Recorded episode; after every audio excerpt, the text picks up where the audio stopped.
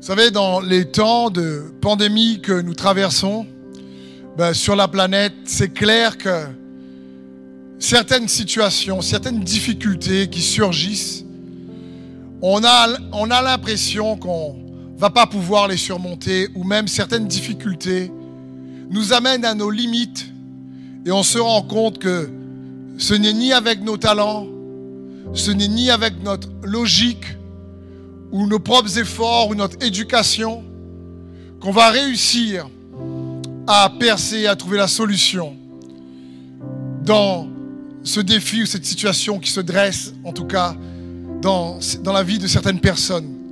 On se rend compte que par nous-mêmes, on ne peut pas. Mais la bonne nouvelle, c'est que Dieu peut.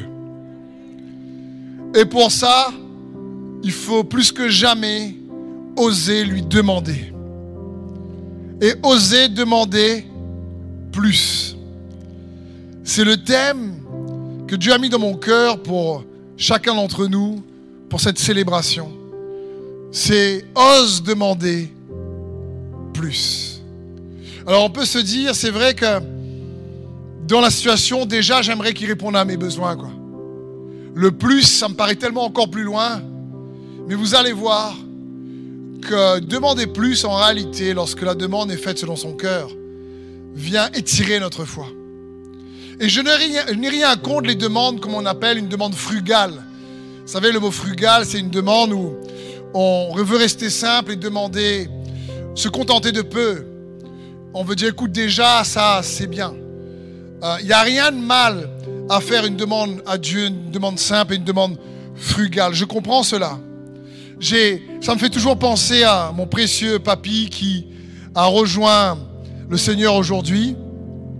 À chaque fois que je voyais, il me disait, tu sais Steve, moi quand j'étais jeune, ma maison, elle était loin de la route. Alors je demandais juste au Seigneur une chose simple, que je puisse avoir une maison qui est à côté de la route. Comme ça, j'ai pas beaucoup à marcher. Et me dit, regarde comment Dieu était bon avec moi. La maison est à côté d'un croisement, j'ai deux routes.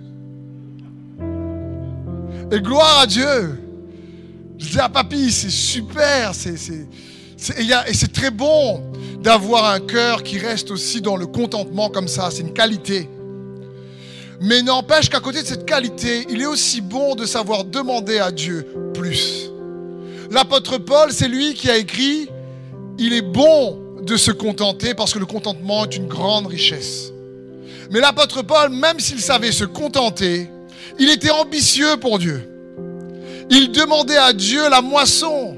Il demandait à Dieu qu'il soit fait sur la terre comme au ciel. Il demandait à Dieu que réellement il puisse euh, amener son royaume, la bonne nouvelle du royaume de Dieu dans toutes les nations. Il écrivait dans l'être romain, je vais aller en Espagne, je vais aller là-bas. Le gars avait, avait envie de conquérir à l'époque le monde pour Jésus. Et il a fait un excellent travail. Et pourtant, il savait se contenter. Donc, c'est bon de savoir faire des demandes frugales ou avec un contentement dans le cœur. Mais il est aussi bon de savoir demander à Dieu plus, et vous allez voir. Parfois, je me dis, on a l'impression, on demande à Dieu des demandes très simples, parce qu'on a peut-être entendu parler de ce verset dans Romains 12 au verset 16 qui dit, Vivez en plein accord les uns avec les autres, N'aspirez pas à ce qui est élevé, mais laissez-vous attirer par ce qui est humble. Ne vous prenez pas pour des sages. Et d'un premier abord, on pourrait lire ce verset en disant, tu vois, il faut faire des demandes pas trop élevées. Vous savez ici, n'aspirez pas, ça veut dire pas demandez pas. N'aspirez pas à ce qui est trop élevé, en réalité signifie, n'ayez pas un esprit hautain ou prétentieux à un point que vous croyez supérieur aux autres et que vous ne voulez pas les servir dans des tâches simples. C'est ça que ça signifie. Ensuite, la partie qui dit ne vous laissez pas, ne laissez-vous attirer par ce qui est humble, c'est la partie justement qui dit au contraire. Soyez prêts par amour pour les autres à faire même les tâches les plus subalternes. Nettoyer les toilettes, je veux dire sans être gêné. Il dit soyez, ça signifie, ça signifie ça ici. Ça ne parle pas de faire une petite demande. ça parle d'un état d'esprit. Ça parle d'un état d'esprit où tu n'es pas prétentieux par rapport aux autres. Et le verset qui dit ne vous prenez pas pour des sages signifie ne sois pas donneur de leçons. Arrête de vouloir croire que tu connais mieux que tout le monde et tu veux reprendre tout le monde. Et à chaque fois que quelqu'un dit quelque chose, tu veux remettre un commentaire dessus parce que toi tu connais mieux. Ça parle de ça ici. Et c'est bon pour nous de comprendre que là, ça ne parle pas d'une demande. Et on va voir dans ce message que Dieu prend plaisir lorsqu'on lui fait des demandes qui lui permet de manifester sa gloire. Et j'aimerais te dire aussi, peut-être que tu me dis, oh, mais moi, j'ose pas demander quelque chose de plus à Dieu. Mais est-ce que tu réalises que notre plus grand besoin, notre plus grande demande a déjà été répondue par Jésus? Parce que notre plus grand besoin, toi et moi, ben, c'était d'être sauvés. C'était par la foi en lui d'éviter l'enfer. C'est ça le plus grand besoin. C'est de faire en sorte que le péché ne vienne pas nous condamner. Donc Dieu a déjà répondu au plus grand de tes besoins. Pensez-vous donc pas que comme il nous aime, il ne va pas répondre à des demandes inférieures? Comme un besoin en finance, si tu as un problème dans tes finances, dans ton travail? Ou comme un besoin dans tes relations? Ou comme un besoin dans ta santé également? Est-ce que on ne réalise pas que la plus grande demande Dieu l'a répondu avant même qu'on demande. Il est écrit dans Romains 8 au verset 32, lui qui n'a point épargné son propre fils, mais il l'a livré pour nous tous, comment ne nous donnera-t-il pas aussi toutes choses avec lui? Lui qui n'a pas épargné son propre fils pour toi et moi, il nous a déjà donné ce qu'il avait de plus cher. Toutes les autres demandes qui nous paraissent grandes et moins grandes que ce qu'il nous a déjà donné.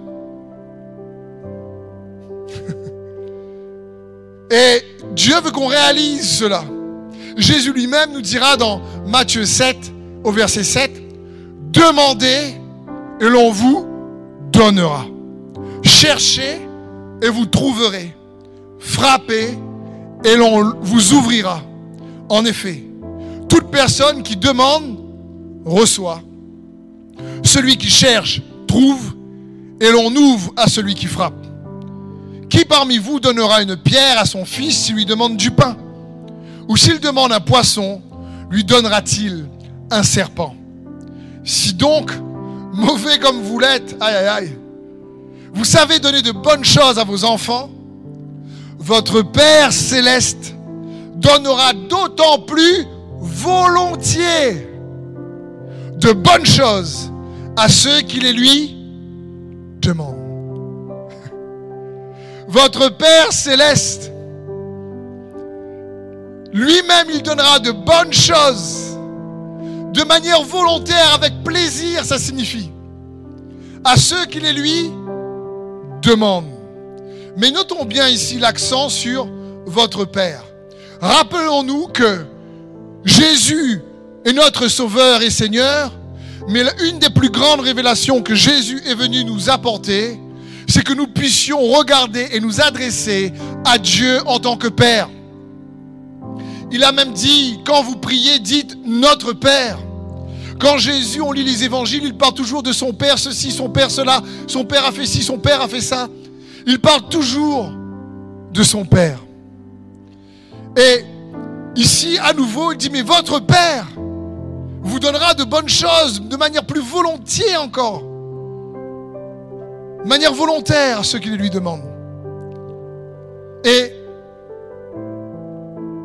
cela nous montre que, et on va voir en plus dans ce message, que ceux qui osent demander à Dieu plus, se voir réellement comme des fils et des filles du roi des rois. Ils se voient réellement, ils savent que Dieu aime, que tu t'adresses à Dieu dans une prière. N'hésite pas de lui dire, papa. N'hésite pas de lui dire papa. Et je sais que peut-être certains, vous avez eu peut-être dans votre vie une enfance compliquée avec un papa difficile. Et donc vous avez peut-être du mal à voir Dieu comme un bon papa. Mais Dieu n'a rien à voir avec le papa que peut-être que vous avez eu. Et même le meilleur des papas ne peut pas l'égaler. Même le meilleur. Et il désire nous inviter tous à comprendre que quand on s'adresse à lui, il est un papa qui, attend ta demande. Donc, j'aimerais te dire, demande au Père et demande au Père mieux. Demande au Père et demande au Père mieux. Dans Jacques 4, au verset 2, il est écrit, vous convoitez et vous ne possédez pas. Vous êtes meurtrier et envieux et vous ne pouvez pas obtenir. Vous avez des querelles et des luttes et vous ne possédez pas parce que vous ne demandez pas. Vous demandez, vous ne recevez pas parce que vous demandez mal dans le but de satisfaire vos passions. Ici, l'apôtre Jacques nous explique vraiment des principes puissants pour qu'on puisse améliorer notre demande à Dieu le Père dans nos prières, afin d'être plus exaucés. Et il dit, vous ne possédez pas parce que vous ne demandez pas. Ensuite, il dit, mais vous ne possédez pas parce que quand vous demandez, vous demandez, vous demandez mal. Et rapidement, je me suis posé cette question dans la prière pour préparer ce message pour vous. Pourquoi on ne demande pas à Dieu? Parce que c'est la première chose qu'il a dit. vous, ne, possédez pas parce que vous ne demandez pas. Souvent, on ne demande pas à Dieu, vous savez pourquoi? Parce qu'on a souvent une mauvaise image de Dieu en tant que Père. Alors on n'ose pas demander, on pense que c'est un Père, comme on dit, fouettard, assis sur son trône, prêt à juger, condamné, à te tomber dessus, ou on pense qu'on va trop le déranger, il est trop occupé, t'imagines? Avec le Covid-19 en ce moment sur Terre, il a affaire, quoi.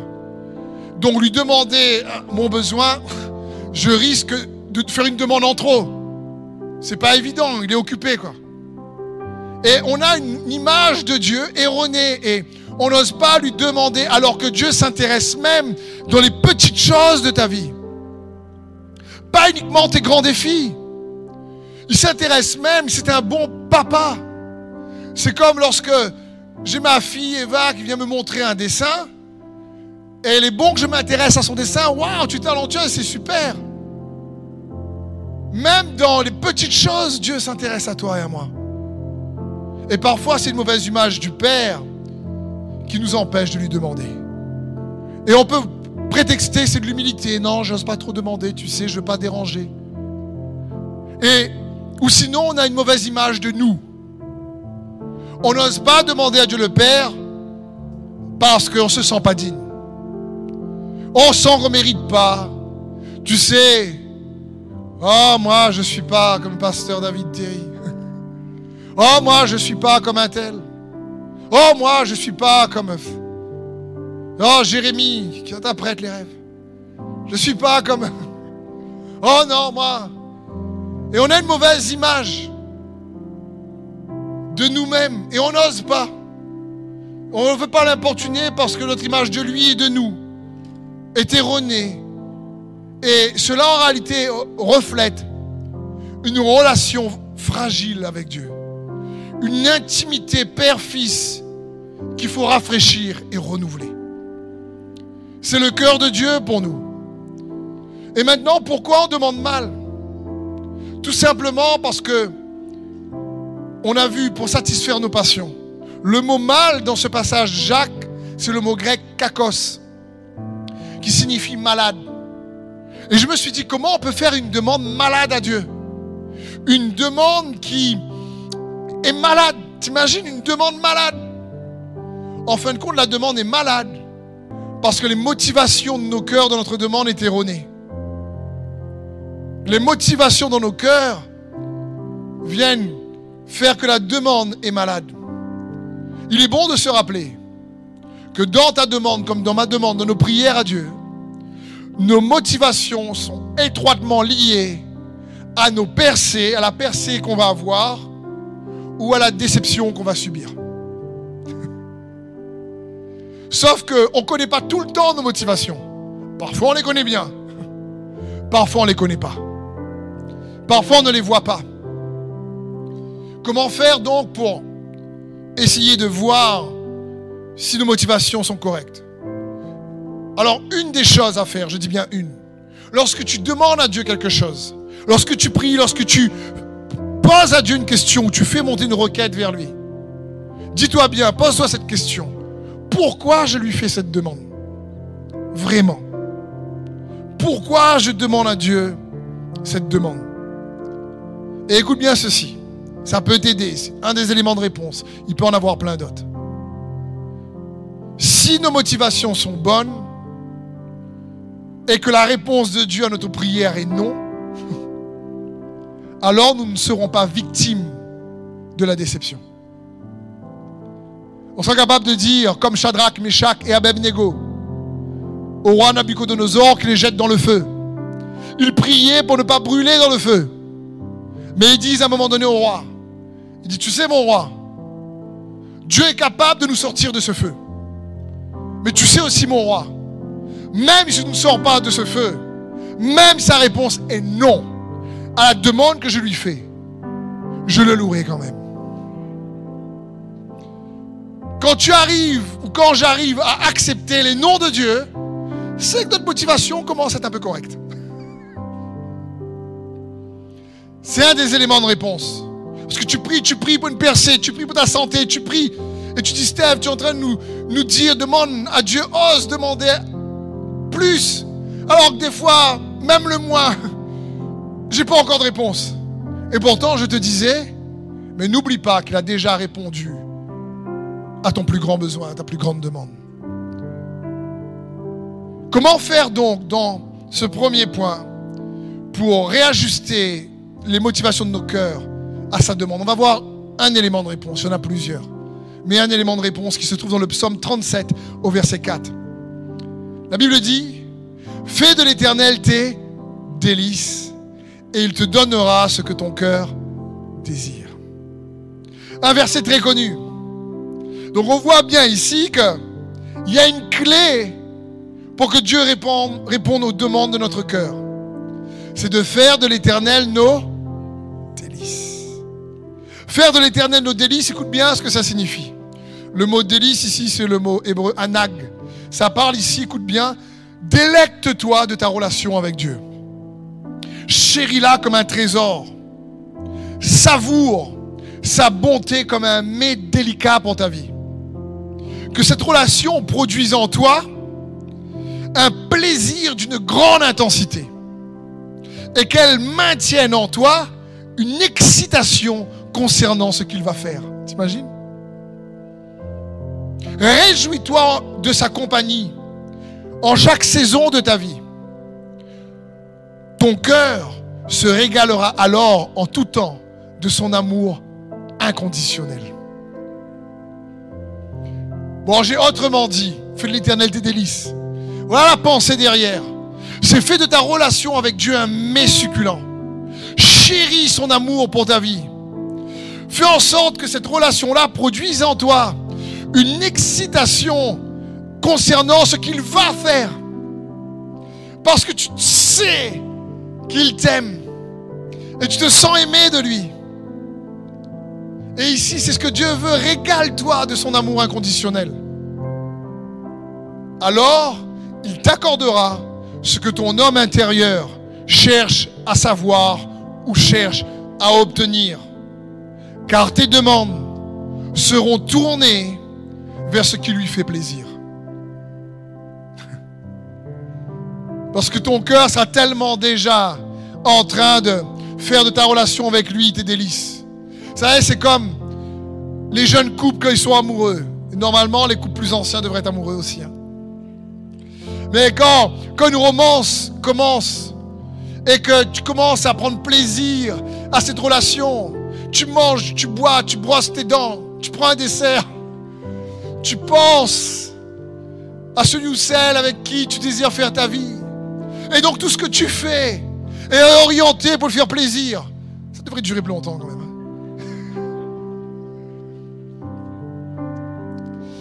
Et donc, tes choix et ta demande ou ce que tu veux entreprendre est influencé par ton cœur qui se délecte de cette relation que tu es en train de construire. Vous me suivez? C'est ce que ce verset signifie. Fais de l'éternel tes délices, car elle donnera ce que ton cœur désire. C'est parce que tu fais de ta relation avec Dieu un mets délicat, succulent. C'est-à-dire, tu es capable de parler de ta relation avec Dieu mieux que du rogaille saucisse quand tu as faim. Faut y aller là. Parce que tu as faim. Et pour nos amis qui n'habitent pas à La Réunion, vous n'avez jamais mangé un rogaille saucisse, c'est bon. C'est un repas typique d'ici et c'est vraiment bon. Mais quand tu as faim et que tu es là, franchement, je vais manger un rogaille saucisse, du riz, des grains, un petit peu de piment.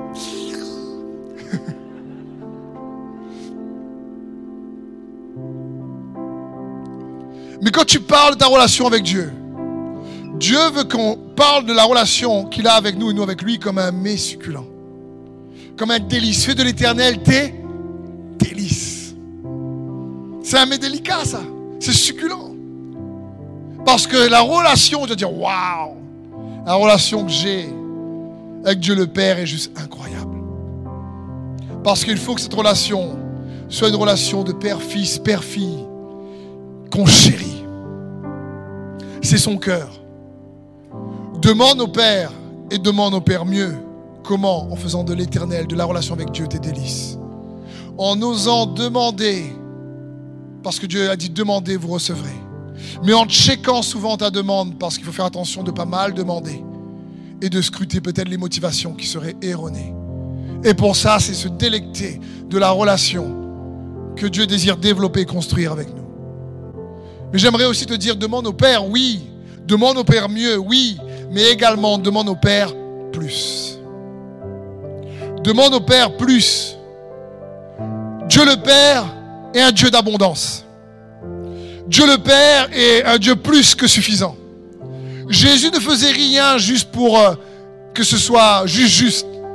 Il désire remplir notre coupe et que notre coupe déborde. Quand il y a 5000 hommes, sans compter les femmes et les enfants, à nourrir avec les pains et les poissons, il récupère encore 12 corbeilles en plus de ce qu'ils avaient au départ. Et Dieu, Dieu prend plaisir à ce qu'on lui fasse une demande qui est dans l'intégrité de nos cœurs et nos motivations justes et qui en même temps est plus que ce qu'on pensait parce qu'on lui offre l'opportunité en réalité de faire éclater sa gloire et de nous montrer ô combien il nous aime en tant que papa et nous en tant qu'enfants. Tiens, j'ai eu cette pensée en priant par rapport à ce message.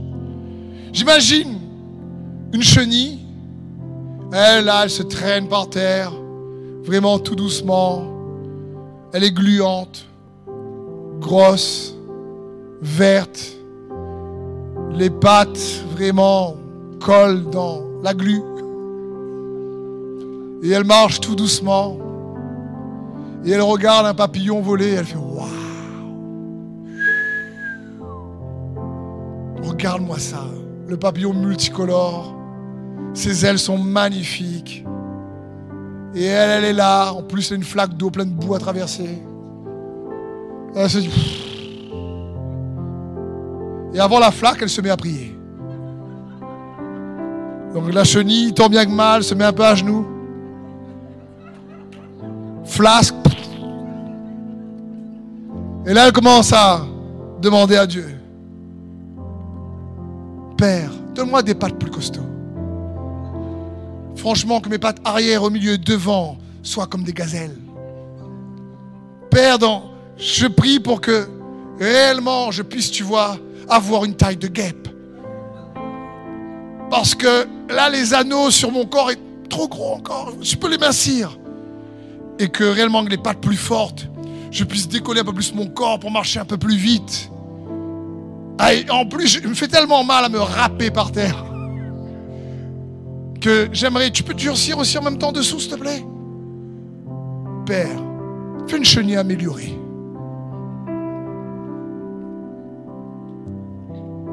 La chenille ne se rend pas compte que Dieu veut faire d'elle un papillon. Dieu veut faire d'elle un magnifique papillon avec des ailes. Elle a pu à craindre de la flaque d'eau. Elle vole au-dessus, elle, trace sa route, mais franchement, elle est, elle est plus en train de se dire, attends, je me traîne. Elle va dans les prairies, dans les champs. Elle est, c'est plus pareil. Mais la prière de la chenille, quand elle regarde sa condition, elle fait une petite demande à Dieu. Améliore mes pattes. Et je me dis parfois, en tant qu'enfant de Dieu, on prie comme la chenille.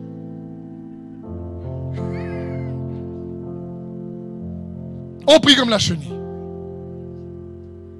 Ouais, mais déjà, c'était dur auparavant. Tu comprends, si déjà je m'en sors, ben, mais tu comprends maintenant là. Mon cœur est brisé, donc je veux déjà que Dieu le restaure. Et c'est des... Encore une fois, c'est bien.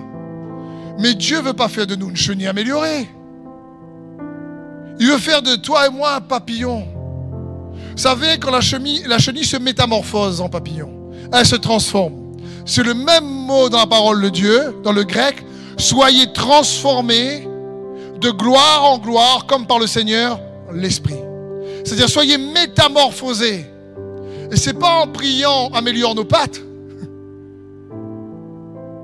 Mais nous, on prie souvent en fonction de notre capacité ou notre incapacité. Et on prie souvent en fonction de ce qu'on a expérimenté, au lieu de prier en fonction de qui Dieu est. Et c'est pour ça que je vais vous encourager, comme Dieu m'a encouragé cette semaine, à faire une demande et demander plus. L'Éternel lui-même, dans la parole de Dieu dans l'Ancien Testament, dit dans Jérémie 33, 3, Invoque-moi et je te répondrai. Je te révélerai de grandes choses, pas des pattes améliorées.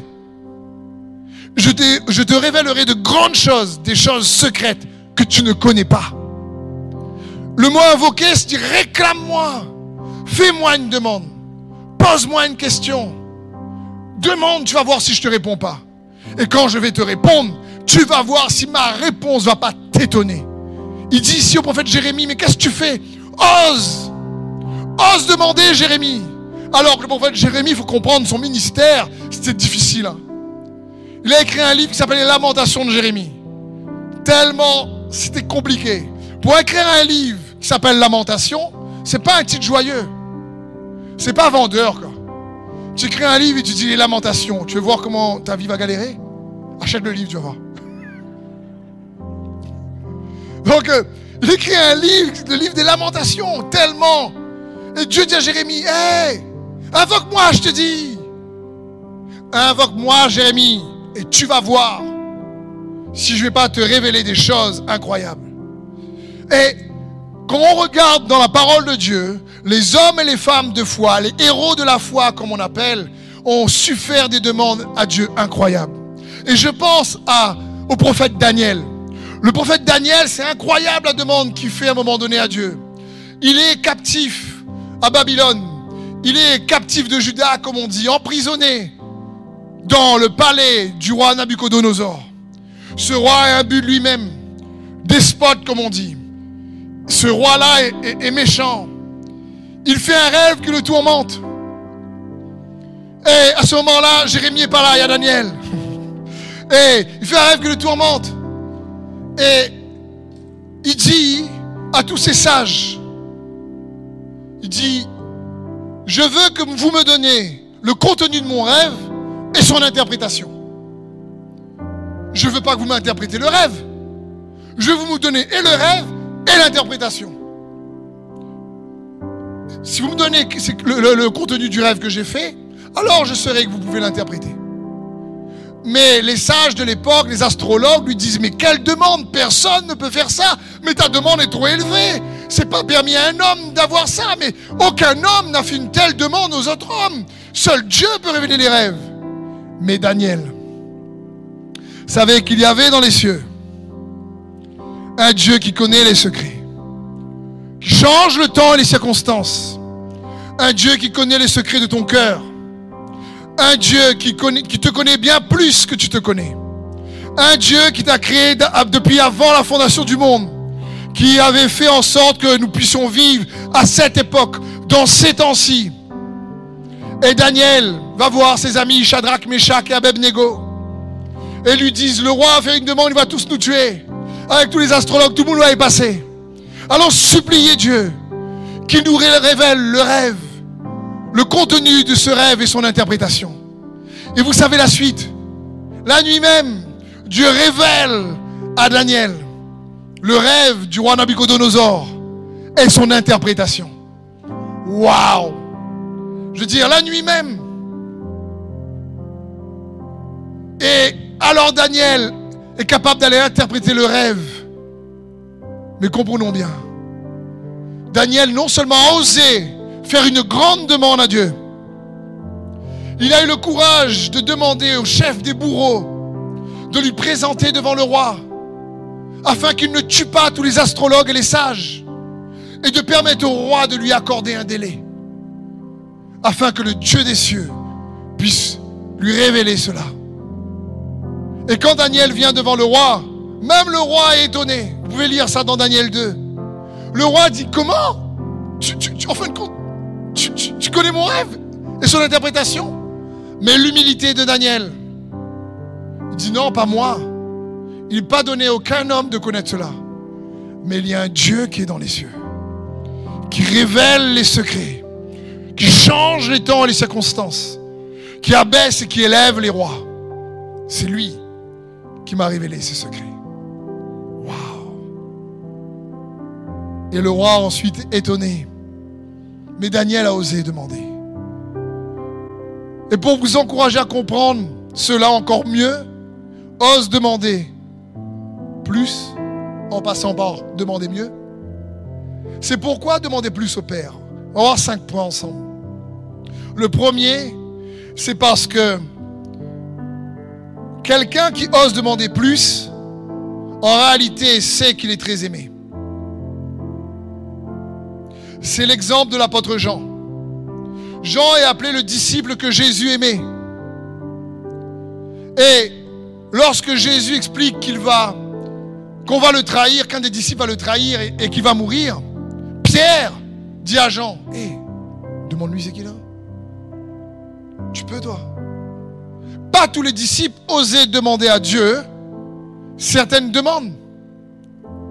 Pourquoi Jean, lui, il osait demander plus? Parce que pour Jean, il avait la révélation qu'il était grandement aimé. Ça ne veut pas dire que Dieu aimait Pierre moins. Mais Jean, lui, il se savait aimer de Dieu. C'est pour ça qu'il écrit dans l'évangile de Jean, Jean, le disciple que Jésus aimait. Voici le disciple que Jésus aimait, il courait plus vite que les autres. Quand tu te sens aimé de Dieu, tu as plus d'assurance pour lui demander plus. Quand tu sais que quelqu'un t'aime, vraiment, tu oses lui demander. Oui ou non? C'est quand on doute de son amour. C'est quand on doute qu'on est vraiment aimé. Un peu comme le fils prodigue qui a dilapidé tous les biens de son père. Et il dit, oh là là, je vais revenir voir mon papa, mais je lui demanderai juste d'être un serviteur parce que je ne peux même pas manger le repas des cochons. Alors si déjà je suis serviteur, j'aurai un peu plus de repas. Mais c'est pas ce que son père a fait. Quand son père l'a vu revenir, l'a couru vers lui, l'a pris dans ses bras. Lui a dit, mais on va tuer le veau gras, on va lui mettre la robe, la tunique. Wow, mon fils qui était mort est revenu à la vie. On va faire la fête. Parce que Dieu voulait plus pour lui. C'est un bon père. Pourquoi demander plus? Parce que cela révèle qu'on se sait réellement aimé plus par Dieu. Deuxième point. Pourquoi demander plus? Pourquoi cela plaît à Dieu? Parce que ça révèle que tu es de plus en plus confortable dans ton identité de fils et de fille de Dieu. Dans le psaume 2, verset 7, la Bible dit, laisse-moi citer le décret du Seigneur. Il m'a déclaré, c'est toi qui es mon fils. À partir d'aujourd'hui, c'est moi qui suis ton père. Si tu me demandes toutes les nations, je te les donnerai en propriété. Ton domaine s'étendra jusqu'au bout du monde. Quel passage ici? Vous pouvez me dire, oui, mais ce passage fait référence à Jésus. Oui, bien sûr. Mais Jésus a fait de toi et de moi des fils et des filles pour que nous puissions appeler Dieu Père. Et Je méditais sur ce passage cette semaine et je vais partager une partie dans une réunion de prière. Et quand je méditais sur ce passage, j'ai étudié dans plusieurs versions, comme j'aime faire, pour regarder ce qui est écrit en hébreu concernant l'Ancien Testament, dans le grec, mais aussi regarder comment interprète l'hébreu le grec plusieurs versions, parce qu'il y a plusieurs versions de la parole de Dieu, et la manière de traduire n'est pas la même. Et je regardais ce passage dans une traduction anglophone de The Message, comment on l'appelle The Message, qui est un peu poétique. Donc des fois, c'est un peu éloigné de la vraie signification hébreu ou grec en fonction du Nouveau ou l'Ancien Testament. Mais des fois, la manière dont c'est partagé, c'est vraiment beau. Et je lisais le psaume 2 à partir du verset 7 dans la version The Message. Et il est dit ici, laissez-moi vous dire ce que Dieu a dit ensuite. Il a dit, tu es mon fils. C'est aujourd'hui ton anniversaire. Qu'est-ce que tu veux? Nomme-le. Les nations comme cadeau. Les continents comme prix? Comment dire la réunion Que ça ou veut? Qu'est-ce que tu veux? Et ici on voit, il dit, mais c'est aujourd'hui ton anniversaire. Et je suis en train de méditer là-dessus. Je vais vérifier dans l'hébreu s'il y a le mot anniversaire, ou si ce qu'il la pensée veut bien dire c'est ton anniversaire. Il n'y a pas le mot anniversaire. Et je me dis c'est bizarre qu'ils ont mis anniversaire. Donc je regarde ce que Dieu dit lorsqu'il dit demande-moi ce que tu veux. C'est exactement le même mot invoque-moi. Il est en train de dire ici réclame-moi. Cherche à savoir, interroge-moi. Je suis prêt à te faire plaisir. Demande-moi. Je suis prêt à bondir pour te répondre. Mais je te prie, demande-moi effectivement comme un fils demande à son papa. C'est le verset précédent. Demande comme un fils demande à son papa. Ose venir me demander. C'est ton anniversaire. Et je suis en train de méditer sur ce passage quand ma merveilleuse petite fille Eva arrive quelques instants après, mais vraiment quelques minutes après. Et elle me dit, tu sais papa, c'est bientôt Noël.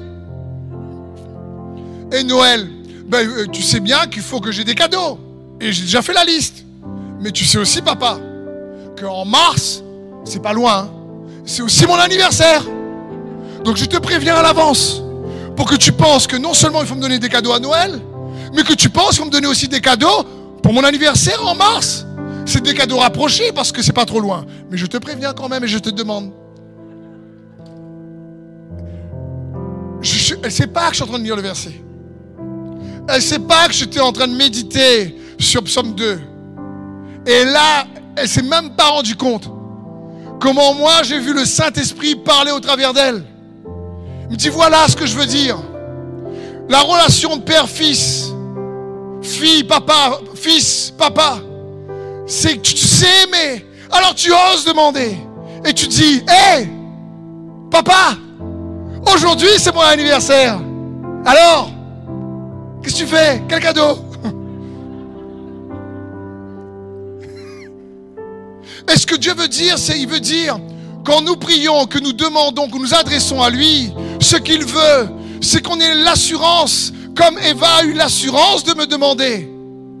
Il veut qu'on ait l'assurance de s'approcher de lui comme un bon papa, où on ose. C'est pour ça qu'ils ont rajouté ici, c'est aujourd'hui ton anniversaire, qu'est-ce que tu veux comme cadeau? Demande-moi, tu es mon fils, c'était dans ce sens. Et l'assurance, parce que tu te sais aimer. Il t'a déjà donné ce qu'il avait de plus cher, son fils. Maintenant, oui, toi et moi, tous, on fait face à des défis. Mais euh, pas juste ce défi. Il ne veut pas répondre juste à la demande de notre défi. Il te dit dans la prière que tu viens vers moi, que tu demandes quelque chose. Viens avec une posture dans ton cœur, une posture de fils et de fille. Viens avec une posture d'enfant de Dieu et viens en t'adressant, en disant, papa, papa, Viens, réponds à ma prière. Tu es un bon papa. C'est ce que Dieu veut. Parce qu'on l'a vu tout à l'heure. On a vu tout à l'heure qu'il est prêt, c'est un bon. Si vous, la parole de Dieu nous dit mauvais comme vous êtes, vous êtes capable de donner de bonnes choses à vos enfants. Mais à combien plus forte raison Dieu le Père, de manière volontaire, va donner de bonnes choses à ceux qui les lui demandent. Mais il faut réajuster notre demande. Il faut réajuster par rapport à nos motivations, à notre posture de cœur. Parce qu'on se, on se sait aimer de lui. Parce qu'on sait ce qu'il a fait de nous, des fils et des filles, et on est capable de le réclamer. Parce qu'on peut dire Dieu est le Père, mais pas le croire vraiment. On peut dire qu'on est enfant de Dieu, mais pas le croire vraiment. Et dans Galates 4 au verset 1, il est dit, Or, aussi longtemps que l'héritier est enfant, je dis que ne diffère en rien d'un esclave, quoi qu'il soit le maître de tout. Et il est sous des tuteurs et des administrateurs jusqu'au temps marqué par le Père. Nous aussi, de la même manière, lorsque nous étions enfants, nous étions sous l'esclavage des rudiments du monde. Mais lorsque les temps étaient accomplis, Dieu a envoyé son fils d'une femme, née sous la loi, afin qu'il rachetât ce qui était sous la loi, afin que nous ressuscions, c'est bien dit ça, ressuscions l'adoption. Et parce que vous êtes fils, Dieu a dans vos cœurs l'esprit de son fils, lequel crie Haba, ça signifie papa, Haba père, papa père. Ainsi tu n'es plus esclave mais fils, et si tu es fils, tu es aussi héritier par la grâce de Dieu. Qu'est-ce que Paul est en train de dire dans ce passage? Il est en train de dire, le problème c'est qu'il y a des enfants de Dieu qui sont des enfants de Dieu. Mais leur posture dans leur cœur, dans leur mentalité, c'est qu'ils pensent recevoir à cause de leur mérite. Les mérites de la loi, j'ai pas fait ci, j'ai bien, j'ai bien fait ça, ou j'ai mal fait ci, j'ai mal fait ça, oh je risque pas d'avoir ma demande. Il dit tant que tu crois que c'est ta propre justice ou tes propres mérites qui vont t'accorder la demande, tu vas pas la recevoir. Il dit parce que qu'est-ce que Jésus a fait? Il est mort, il a envoyé dans nos cœurs. L'esprit de son Fils qui crie, pas, pas qui murmure, qui crie Haba, qui crie Papa, Père, Papa. Et voilà ce que le Saint-Esprit crie en toi. Si tu es un enfant de Dieu, voilà ce qu'il crie Papa. Il veut te convaincre que tu es un fils. Et il dit, mais nous sommes fils comment? Par la grâce, héritiers par la grâce de Dieu.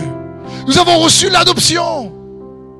J'ai entendu cette histoire d'un homme de Dieu qui a trois enfants, nés bien sûr de manière naturelle avec son épouse, et ils ont adopté un autre petit garçon. Et les enfants grandissent.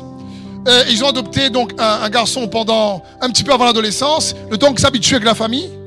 Et ils vont faire les courses. Et le papa dit euh, il avait amené ses deux fils et l'autre petit garçon. Son autre fille n'était pas venue. Mais en faisant les courses à ce moment-là, il dit Prenez ce que vous voulez, je l'achète pour vous. Les deux garçons nés de naissance naturelle, je vais prendre ça, mais pas trop, je suis pas sûr, ça peut gêner, je vais prendre ci, mais pas ça. Et le garçon qui était adopté remplit un caddie. Et quand il remplit un caddie, les deux autres garçons de naissance naturelle disent Mais qu'est-ce que tu fais là? Et lui il dit ben, J'écoute ce qu'il dit. Il a dit Prenez ce que vous voulez, il, achète. Si papa a dit ça, ben, je remplis le caddie. Et deux autres garçons disent Mais oui, mais ça se fait pas. Comment tu peux remplir le caddie? C'est pas comme ça, c'est pas toi qui paye, c'est papa. Euh. je veux dire, euh, le petit garçon qui a adopté, il dit Écoute, moi je sais pas. Il a dit J'écoute ce qu'il dit. Il dit, mais tu verras, papa, qu'on va arriver à la caisse, euh, euh, je suis pas sûr qu'il va prendre tout ce que tu dis. Euh, nous, on a été raisonnables dans notre demande, raisonnable. Et ils arrivent à la caisse, et ils voient que le papa fait passer le chariot, le caddie donc, du petit garçon qui avait rempli. Et là, il dit, mais papa, tu fais passer le chariot? Il dit, oui, je vous avais dit, prenez ce que vous voulez.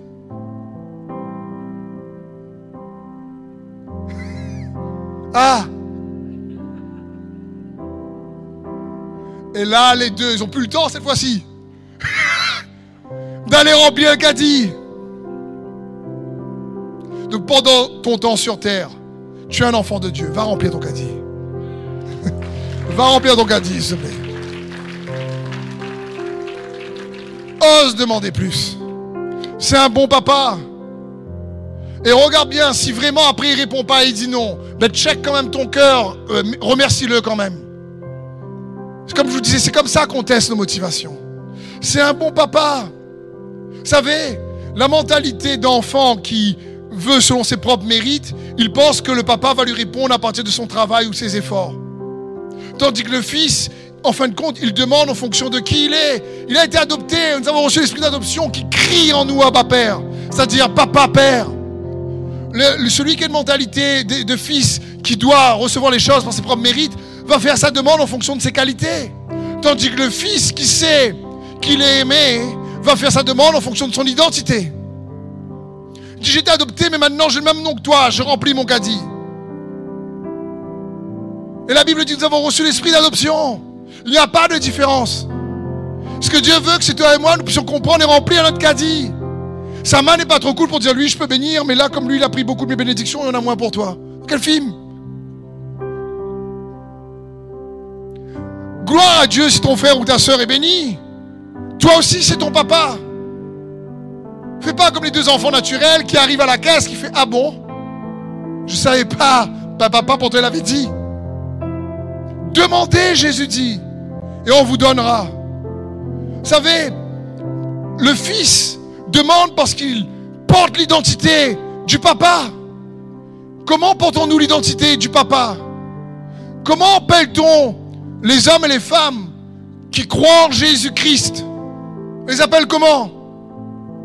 Des chrétiens. Un chrétien, c'est quoi? Un petit Christ. Pourquoi? Parce qu'on porte son nom. Et Jésus dira, dans Jean 16, verset 24, Jusqu'à présent, vous n'avez rien demandé en mon nom. Demandez et vous recevrez afin que votre joie soit complète. Ça veut dire quoi ça? Quand tu demandes dans le nom de Jésus, si tu demandes à partir de l'identité, de la foi en lui, l'identité de ce qu'il a fait de toi un héritier par sa grâce, l'identité de l'adoption que tu as reçue par le moyen de la foi, tu demandes pas parce que tu mérites quelque chose, tu demandes parce que tu sais que ce qu'il a fait ne te fait pas mériter, mais hériter de sa bonté. C'est pas pareil. Et c'est accessible pour chacun d'entre nous. Le troisième point, pourquoi Dieu prend plaisir à ce qu'on lui demande plus, c'est parce qu'il reste encore beaucoup de promesses à conquérir. Il reste encore beaucoup de promesses à conquérir dans ta vie. Arrête, mon frère, ma soeur, mon ami, derrière l'écran, de regarder à ce que tu as raté dans le passé. Même si c'est dur parfois, je déclare sur ta vie, il reste encore beaucoup à conquérir. Il reste encore beaucoup à conquérir. C'est pas fini. Dans le livre de Josué au chapitre 11, au verset 23, la Bible dit Josué s'empara donc de tout le pays, selon ce que l'Éternel avait dit à Moïse. Josué le donna en héritage à Israël, à chacun sa portion, d'après leur tribu. Puis le pays fut en repos et sans guerre. Là, ici, ça nous dit, Josué a conquéri le pays. Il, a- s'est emparé du pays, et après ça, il y a eu le repos. Chapitre 13, Josué 13. Josué était devenu vieux, et l'Éternel dit, te voilà âgé à présent, et il reste encore un grand pays à conquérir. Je dis, mais c'est quoi le truc? Il a tout conquéri, il a tout conquis. Et il reste encore beaucoup à conquérir. C'est quoi, c'est quoi le problème? C'est intéressant de comprendre ce qui se passe ici. Parce que Josué est celui qui a fait rentrer le peuple d'Israël dans les promesses que Dieu avait dit à Abraham. Et il y a des promesses pour ta vie. Il y a des promesses pour chaque personne ici qui sont oui et amen en Jésus-Christ. Et il reste encore beaucoup à conquérir pour ta propre vie. C'est pour ça qu'il ne faut pas avoir peur d'oser demander à Dieu en tant que fils et que fille, à Dieu le Père, Papa. Parce qu'il reste beaucoup encore à conquérir. Le mot conquérir, c'est le mot euh, ici hébreu, yarash. Yarash tout. Je veux dire, excusez-moi, c'est sorti tout seul. Vos amis yarash en créole, c'est-à-dire j'arrache. Mais là, c'est de l'hébreu. Désolé, ma, ma- ma- c'est sorti. C'est pensé, j'arrache. Il y a une petite parenthèse, je me souviens qu'un un prof avait dit ça. à- à- à- vous savez comment on dit, euh, comment t'es Yamas? Connaissez ça? Et puis en créole, le- quelqu'un a répondu, bah Yamas coup de la main. Yarash coup de la main. Bon, c'est difficile pour moi de traduire ça en... Nos amis qui nous regardent en créole, ça veut dire, bah, c'était un, jeu de mots espagnol-créole qui est infaisable en traduction. Mais le mot ici hébreu, c'est le mot yarash pour conquérir. Ça parle de devenir propriétaire, de posséder, de soumettre, de disposer en maître, de dominer pour profiter, de jouir de ce qu'on a conquéri. C'est comme si, je ne sais pas moi, tu as, je prends un exemple, peut-être bête, mais vous allez comprendre. Tu as quelqu'un qui travaille 10 ans, 15 ans, il travaille dur toute sa vie. Pourquoi? Parce qu'il veut vraiment voyager loin. Et son but, c'est d'acheter un avion. Il a une grande cour qui a un grand parking. Et il achète un avion. Et quand il a travaillé 20, 30 ans pour acheter l'avion, il met l'avion dans son parking et il est content. Mais il passe pas le permis de pilote pour prendre l'avion. Il ne sait pas le dompter. Donc pour faire les grandes distances, il prend toujours le bus.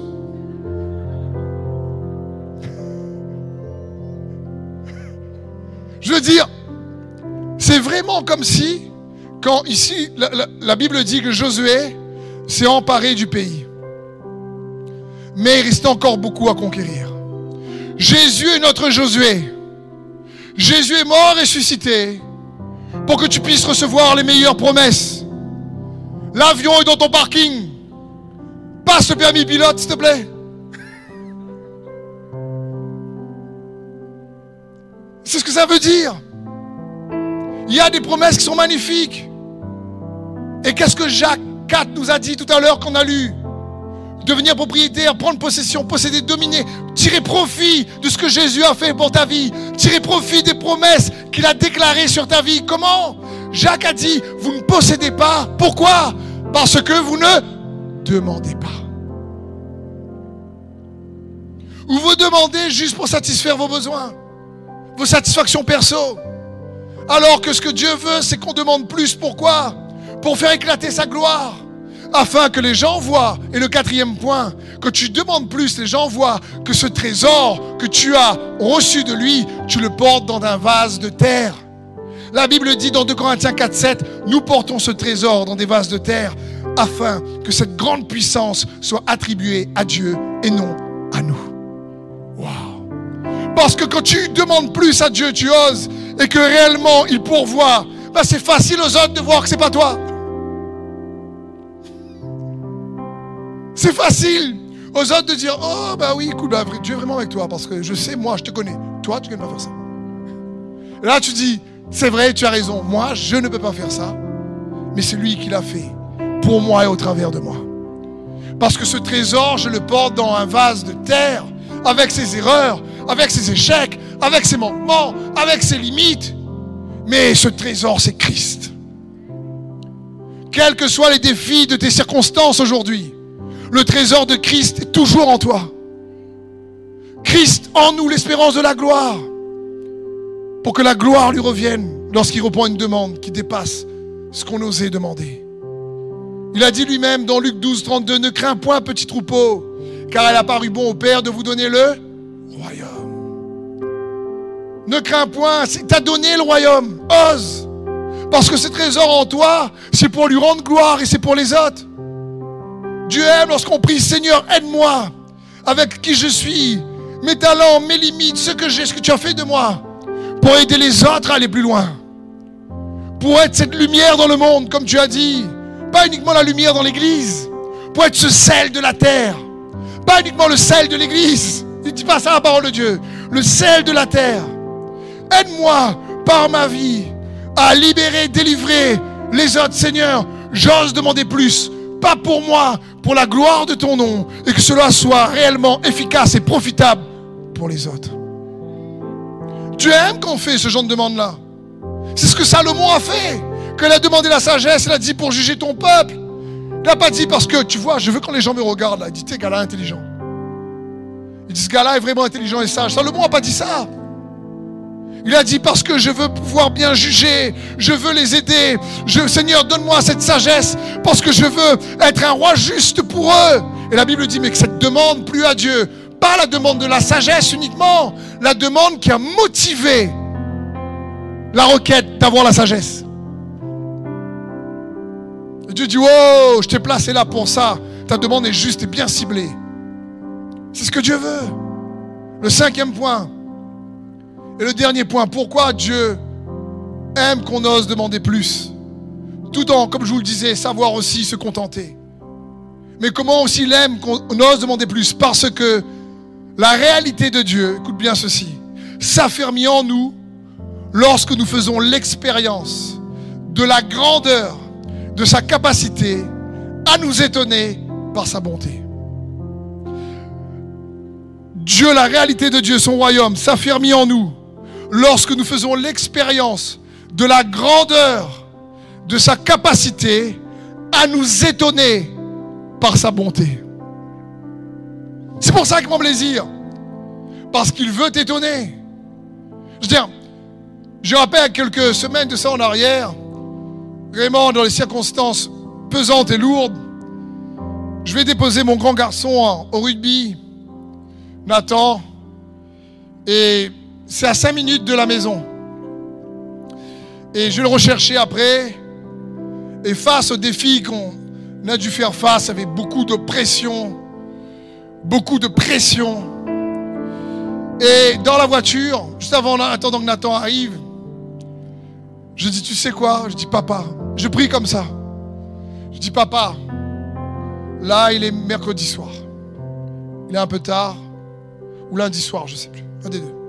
Je dis, est un peu tard et ta parole dit, je sais, je déclare, tu es un bon papa. Tu sais ce que j'aurais aimé pour avoir face à ces tempêtes de la vie? Une petite consolation de ta part. Et cette ce que je te demande, ce que je te demande, papa, c'est fais-moi une surprise ce soir. Je une, une, surprise. Peut-être un peu tard. 19h. Je dis, mais une surprise. Franchement, ça, papa, tu peux et j'ose demander. Quelques semaines en arrière. Je récupère Nathan. Je vais, je rentre à la maison.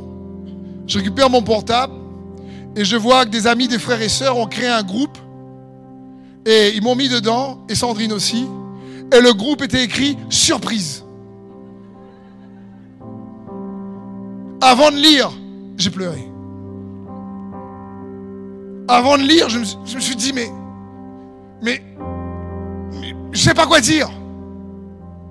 J'étais étonné par sa bonté, par sa capacité à répondre par sa bonté. Et le royaume de Dieu est affermi en nous par la grandeur de sa capacité à nous étonner par sa bonté. C'est comme la pêche miraculeuse dans Luc 5. L'apôtre Pierre, Jacques, Jean et d'autres collaborateurs pêchent sur deux barques toute la nuit. Pas de poissons, ce sont des professionnels. Jésus arrive sur le bord de la rive, il est sur la berge. Et Jésus leur dit, allez en eau profonde et jetez le filet. Pierre dit, tu es professionnel de pêche toi? Non, il n'a pas dit ça. Et ils écoutent, ils vont en eau profonde, ils jettent le filet. Et la Bible dit qu'il y a eu tellement de poissons que le filet a failli se déchirer. Ils étaient obligés d'appeler les collaborateurs de la deuxième barque pour être à plusieurs pour ramener les poissons de la barque à un tel point que la barque s'enfonçait et qu'ils avaient peur que la barque avec le poids des poissons risquait de couler. C'est juste incroyable. Mais c'est la réaction de Pierre, de Jean, de Jacques et de tous les collaborateurs qui m'interpelle. Au verset 9, il est dit, en effet, ils étaient saisis d'effroi, ainsi que tous ses compagnons, devant la pêche extraordinaire qu'ils venaient de faire. Comme on dit en créole, ils ont gagné saisissement. Du verbe avoir été saisi. C'est qu'ils ont été épouvantés épouvanté par sa bonté, épouvanté par sa capacité à répondre plus que ce qu'ils avaient demandé ou espéré, parce qu'ils n'avaient même pas demandé. Ils sont restés là à pêcher toute la nuit, ils n'ont rien reçu. Et là, Jésus qui débarque. Et je crois que Jésus veut débarquer sur la berge de beaucoup de cœurs pour dire vent en eau profonde, n'aie pas peur. Peut-être que tu as essayé par tes propres efforts et que ça n'a pas marché. Peut-être que tu l'as fait par toi-même, même en demandant de l'aide aux autres, ça n'a pas marché. Mais maintenant, avec moi sur ma parole, va en eau profonde, jette ton filet. Et sa capacité à nous surprendre par la grandeur de sa bonté va réellement tellement nous étonner qu'on risque, comme Pierre, Jacques et Jean, et les autres collaborateurs être saisis d'effroi. Ça signifie ici, ils ont été épouvantés par sa bonté. La vraie bonté de Dieu produit une sainte crainte. Trop de fois, on utilise la condamnation, la méchanceté, la culpabilité, la peur pour faire croire aux gens qu'il faut craindre Dieu en les condamnant, en les jugeant, en disant c'est n'importe quoi, t'es pas encore assez parfait, va faire un stage encore dans le parcours de combattant. C'est pas encore fini. Et là, on est là, ça crée une peur, ça crée, ça crée. Et on dit, oh, c'est comme ça qu'ils vont craindre Dieu. Parce qu'il faut la crainte de Dieu. Oui, il faut la crainte de Dieu. Mais on voit ici que la crainte de Dieu dans la vie de Pierre, de Jacques, de Jean et de tous ceux qui sont avec eux, cette crainte-là s'est affermie en eux. Comment? Pourquoi? À cause de cette miraculeuse, de la capacité de Dieu à pourvoir au-delà de ce que nous pouvons demander, penser, afin que la gloire lui revienne. Ils ont été saisis par sa gloire, saisis par sa capacité à répondre au-delà.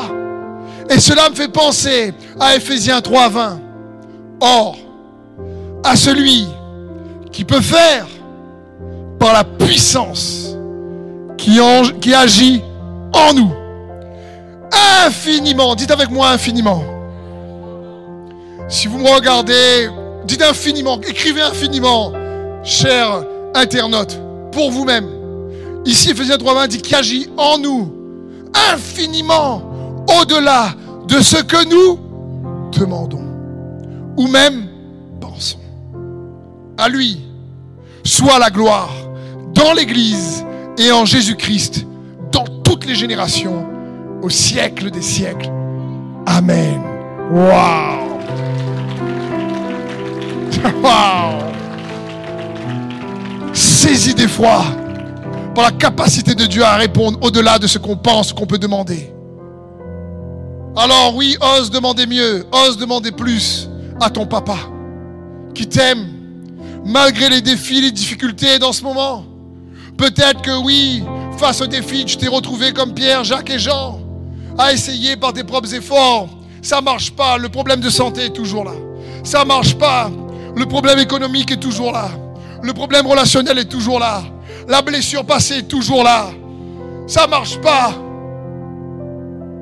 Alors, n'oublie pas que grâce à Jésus-Christ, qui a déjà répondu à ton plus grand besoin, tu peux te tourner vers le Père et dire, Papa, dans le nom de Jésus, le Christ, le nom que je porte, j'ose te demander parce que tu es un bon papa pour moi. Étends ta main dans ma vie, je te prie. Car je sais et je déclare que tu es capable de faire au-delà, infiniment plus, par la puissance qui agit en nous. C'est qui cette puissance? Le Saint-Esprit, le royaume de Dieu en nous, le Saint-Esprit, capable de faire infiniment au-delà de ce que nous demandons, pensons. Agis. Fais-moi une surprise, papa quelque chose, j'ai besoin là de toi. N'importe quoi, un petit truc. Un petit truc. Un petit truc qui me donne tellement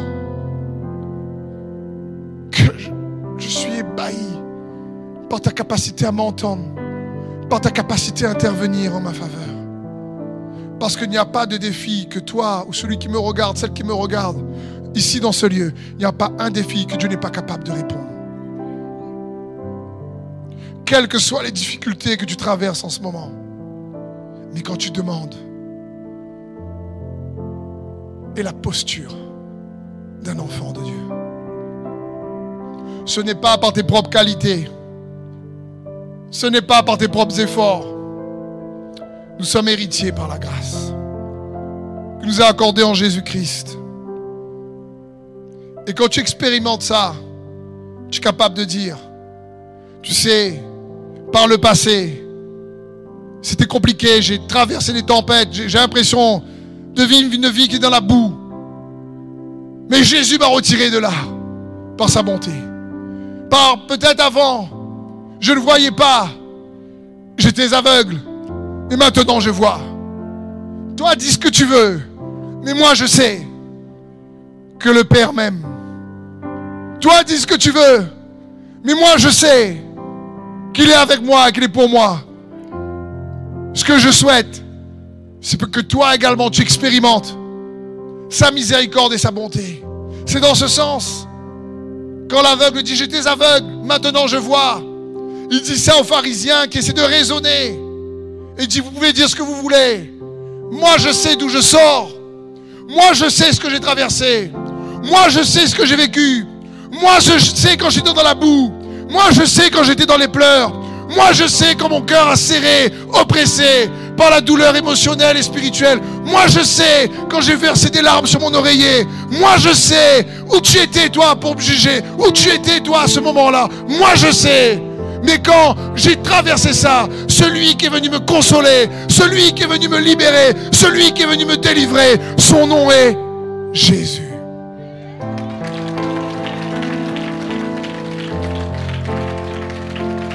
Et quand tu expérimentes cette bonté-là, personne ne peut te l'enlever. Parce que tu sais que tu es, mais tu sais qu'il a pris soin de toi. Et tu sais que s'il ne t'a pas abandonné hier, il ne t'abandonnera pas aujourd'hui. Alors tu peux déclarer avec assurance et conviction, Dieu est avec moi. Son nom est Emmanuel. Dieu est avec nous au milieu de nous. Et peu importe les défis, peu importe les obstacles, il est avec moi. Et j'ose lui demander, lui demander mieux, lui demander plus. Parce que c'est un bon papa. C'est un bon papa. Et je suis son enfant. Et je ne resterai pas dans cette situation. Il m'a déjà donné le meilleur de lui-même. Et il le fera encore. Amen.